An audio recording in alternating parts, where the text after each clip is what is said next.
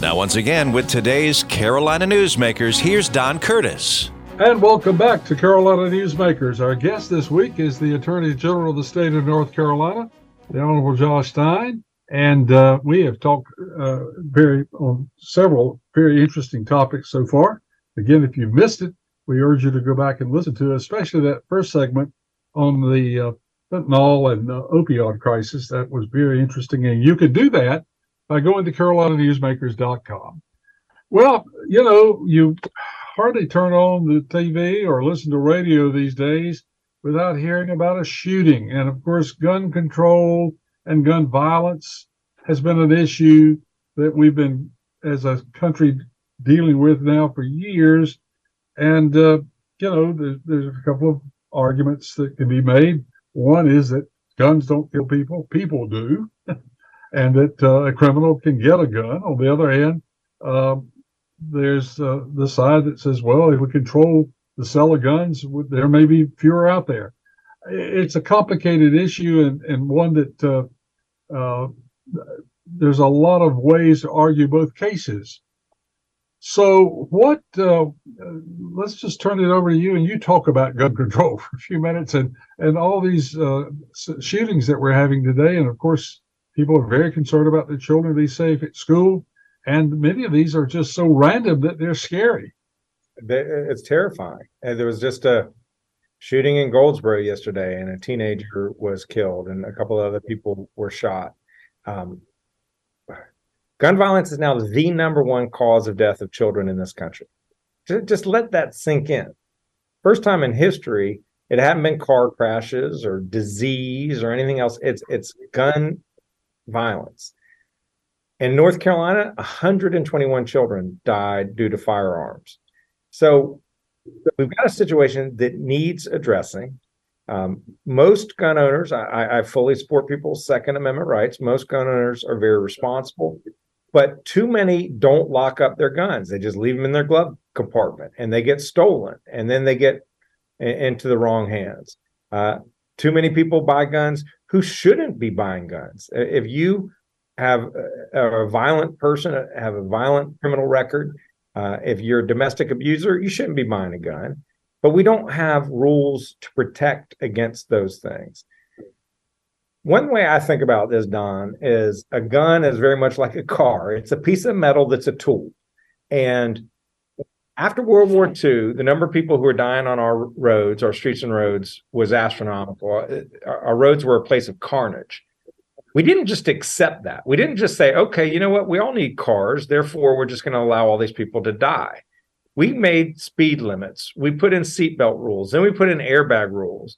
Then we put in crash crumple zones in cars. Then we put in baby seats for children in the back. Then we put in rumble strips on the highway. Then we put in drunk driving laws to uh, address impaired driving. We did all of these things. Not a single one of them is responsible for fixing the problem. But when you put all of them together, we've actually reduced the deaths per road mile traveled by 96%. There are literally hundreds of thousands of Americans alive today who would be dead if we had done nothing and just accepted the status quo. We should not accept the status quo with guns. We should make sure these dangerous people, violent felons, domestic abusers, can't get guns. You have universal background checks to make sure that happens. You need to make sure that people who have mental illness challenges, that when a parent or a neighbor or friend sees that person as a risk to themselves or to their other to other people, that they can go and get that gun temporarily removed. That's a red flag law.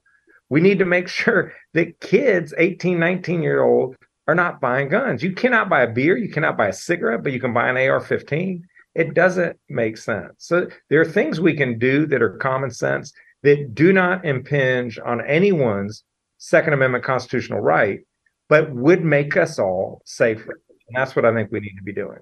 We certainly don't need to be taking steps backwards, which the General Assembly just did, overriding the governor's veto, getting rid of the pistol permitting practice here in North Carolina, which was a background check that sheriffs were able to do to keep guns out of violent people's hands.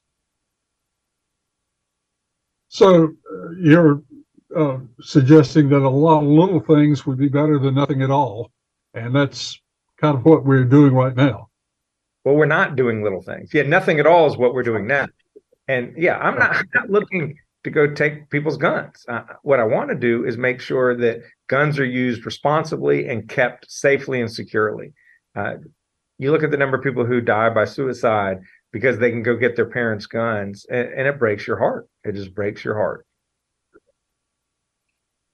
Well, it's it's a it's a very interesting situation and one that uh, uh, we're not the only state that's dealing with this. Uh, how are other states dealing with guns that uh, we might model after?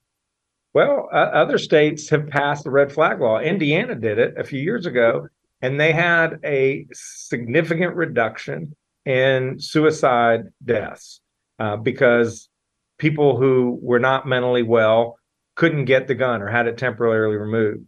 Um, you know, th- there are fewer gun deaths uh, in states that have laws with common sense protections than there are in states with no laws. Uh, I mean, you just look around the country and see where uh, gun deaths are disproportionate. It's in the states that have no no protections whatsoever.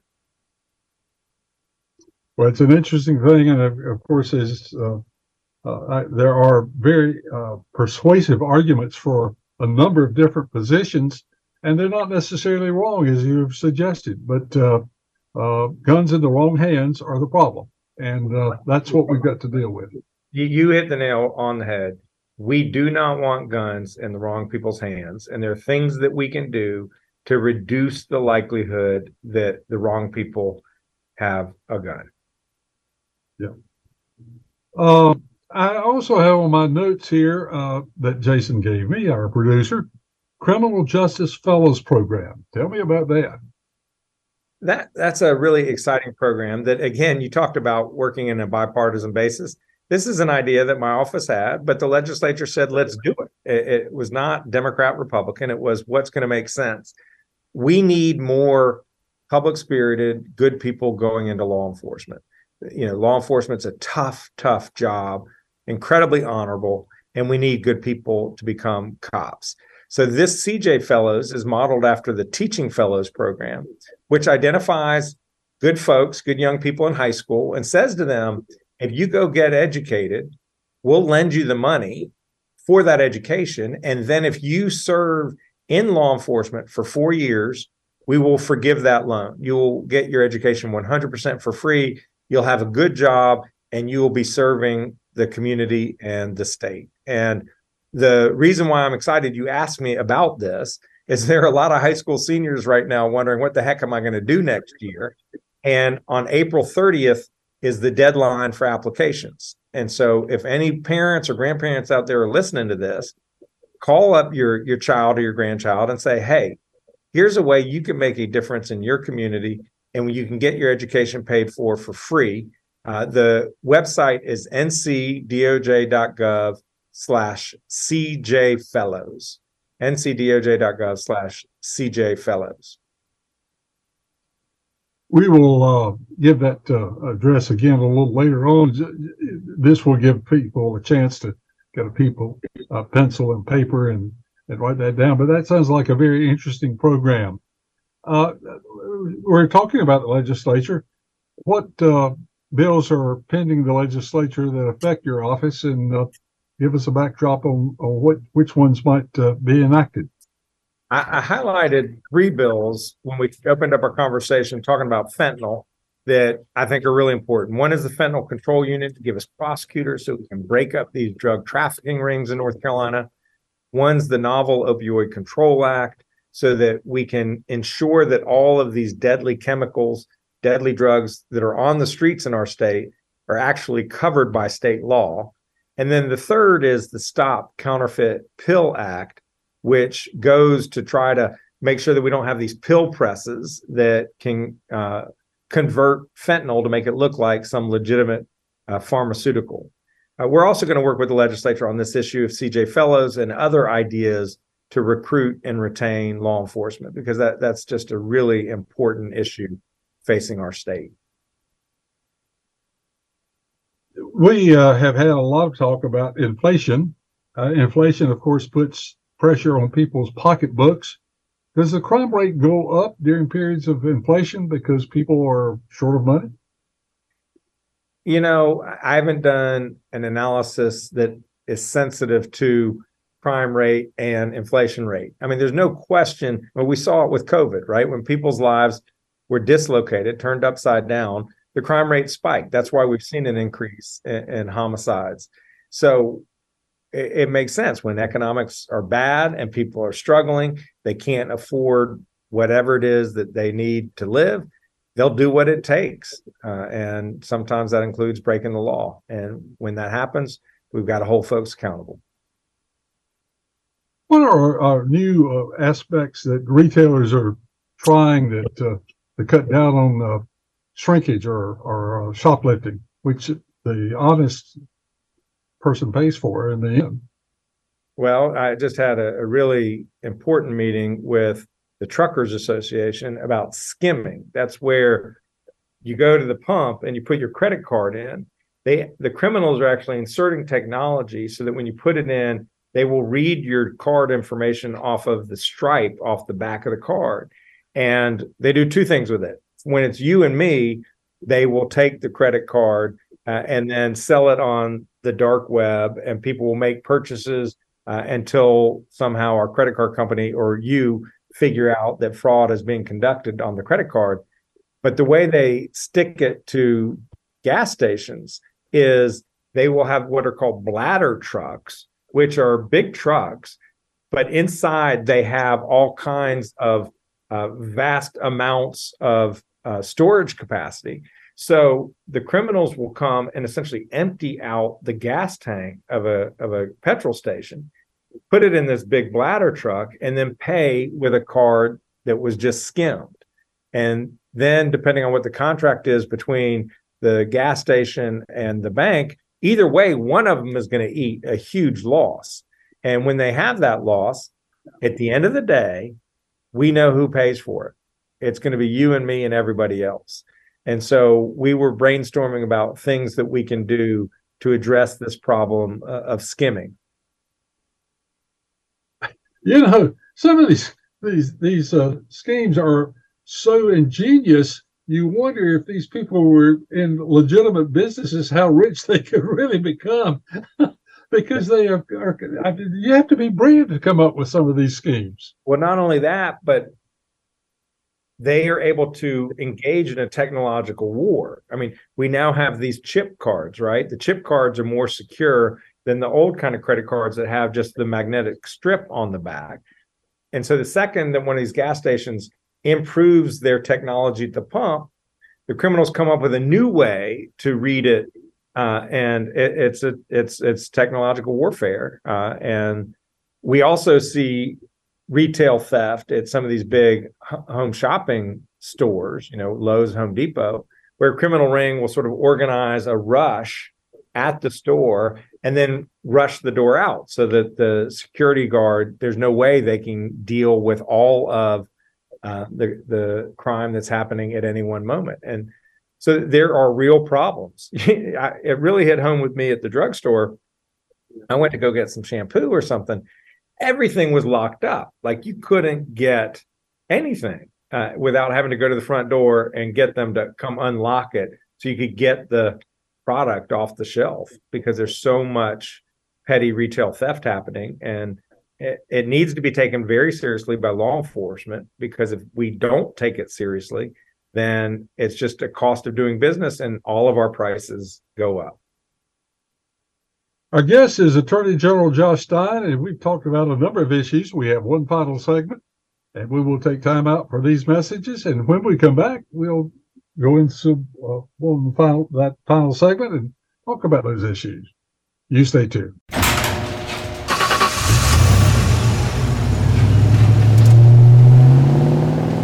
I spend a lot of time in the garage, but even more time in the rain sleet, and mud. In 95, I helped tow your moving trailer. In 05, I helped you get out of a ditch. Yeah, I know I'm a bit rusty, and sadly in 09, it was sparks from me. your handy chains, dragging behind your truck that accidentally started a wildfire. Sparks from dragging chains can start a wildfire. Spark a change, not a wildfire. Visit smokeybear.com, brought to you by the U.S. Forest Service, your state forester, and the Ad Council. Only you can prevent wildfires. Here's a fun fact for you the average chameleon can point their eyes in two different directions. On the other hand, the average human can't.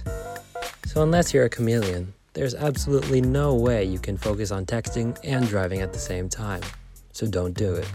Unless you're a chameleon. Visit StopTextsStopWrecks.org. A message brought to you by the National Highway Traffic Safety Administration, Project Yellow Light, and the Ad Council.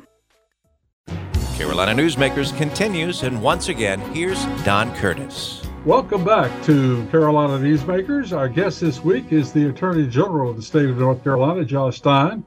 We've had some very interesting discussions in this program, and if you've missed the earlier segments, especially that first segment, which dealt with the uh, uh, fentanyl problem, I would urge you to go back and listen to it. You can do that by going to carolinanewsmakers.com and hearing the entire broadcast or just those segments that you want to focus in on.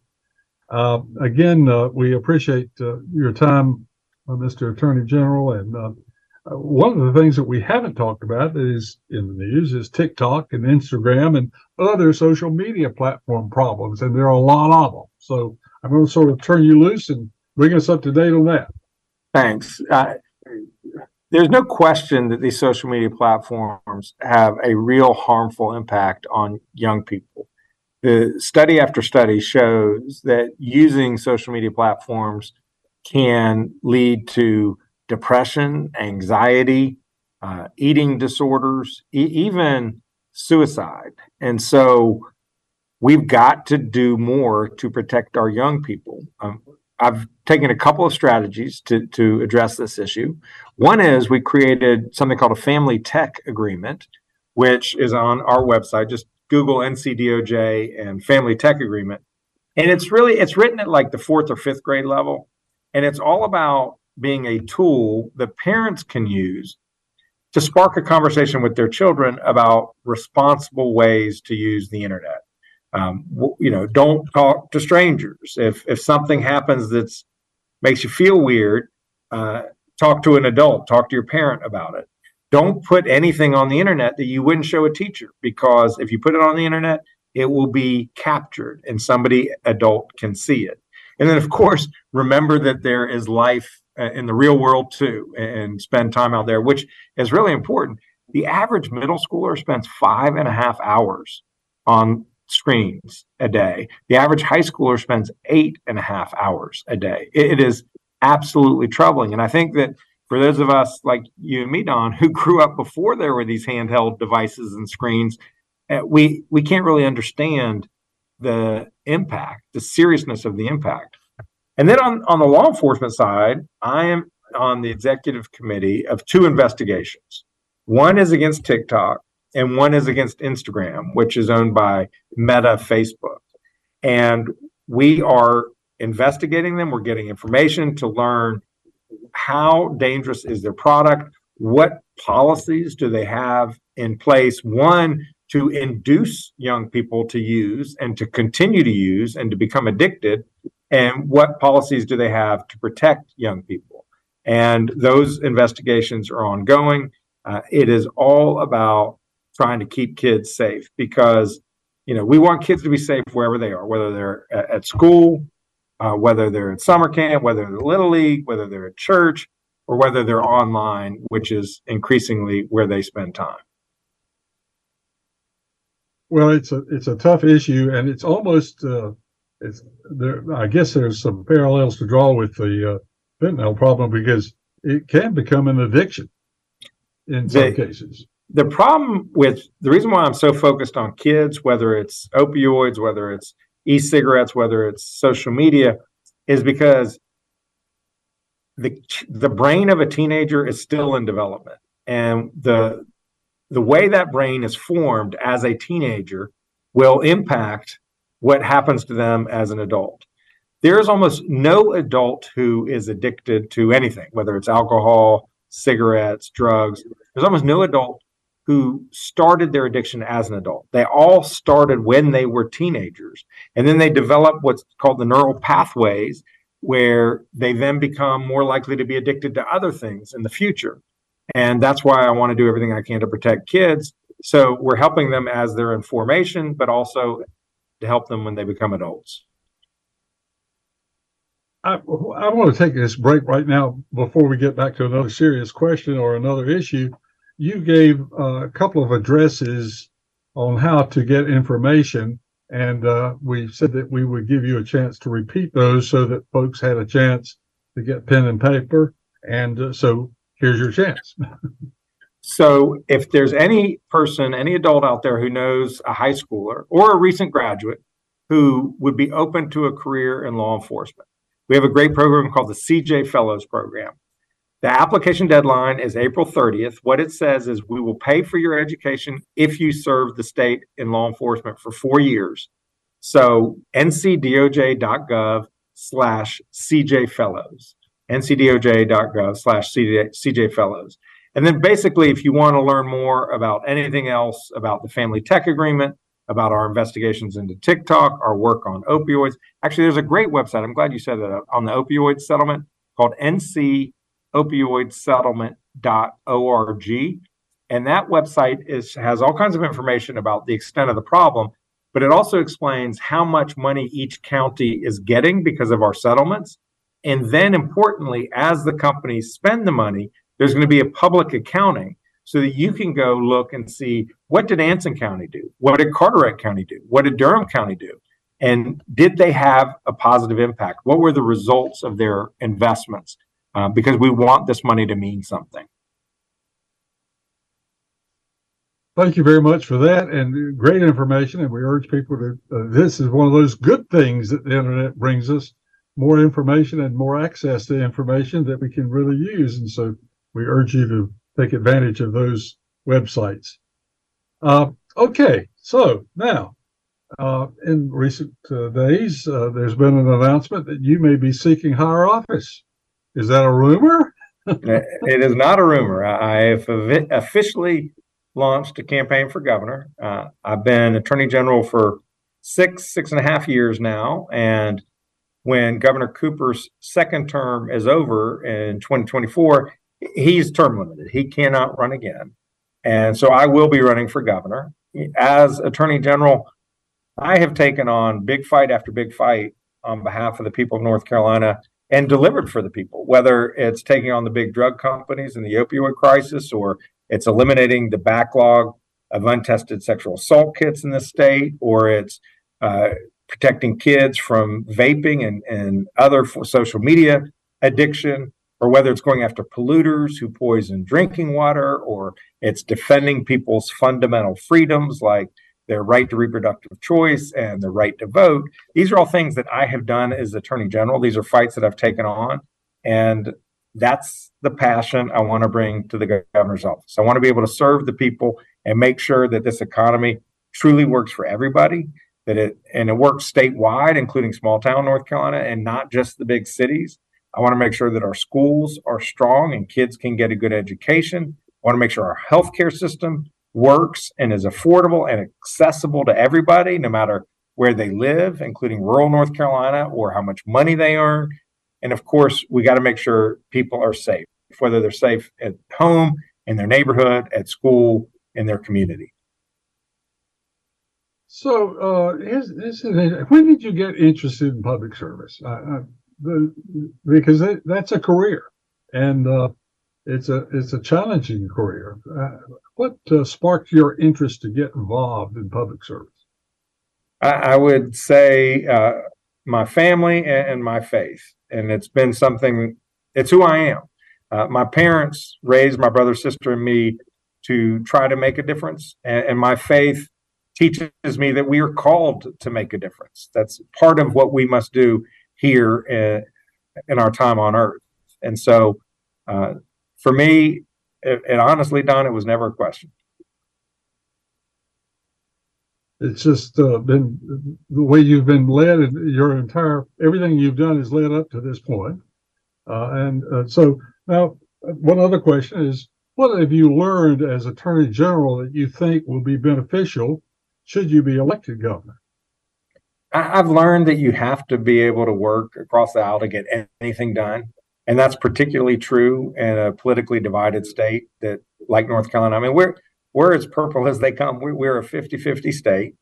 And the Republicans are in power at the legislature, and I, I, don't anticipate that they'll lose control of the legislature after the next election. Uh, they may not have the supermajority they have now, but they will definitely be in control. Uh, there'll be other Republicans who are in other council state seat races. Uh, and you have to be able to work together. You have to be able to look, there'll be issues we fight about and we differ, but there are going to be a lot of other other issues where we can work together. And it's how I have served as Attorney General on the opioid fight. My fellow lead state uh, was Tennessee, and, and the Republican Attorney General there, Herbert Slatery. And you have to work together on bipartisan basis if you want to get anything done uh, as Attorney General. And I know that if you want to get things done for the people of North Carolina as governor, you have to work together on a bipartisan basis as well. Generally speaking, North Carolina is in better shape than most government, uh, most states, with regard to our debt, with our uh, um, uh, with all aspects of our budget. Uh, what will be the key platform issue that you will bring forth with regard to the economy? The, the main thing we have to do is ensure that the conditions for businesses and individuals to thrive economically exist and that they exist not only in Charlotte, Greensboro, and Raleigh, but they exist in Salisbury and Boone and Jacksonville in Elizabeth City, all across the state. And what do rural communities need to thrive? They need to have broadband. So we have to have universal access to broadband, and it has to be affordable. We have to have good infrastructure like roads and railroads. We have to have ports and airports. Uh, we got to make sure every community has a hospital.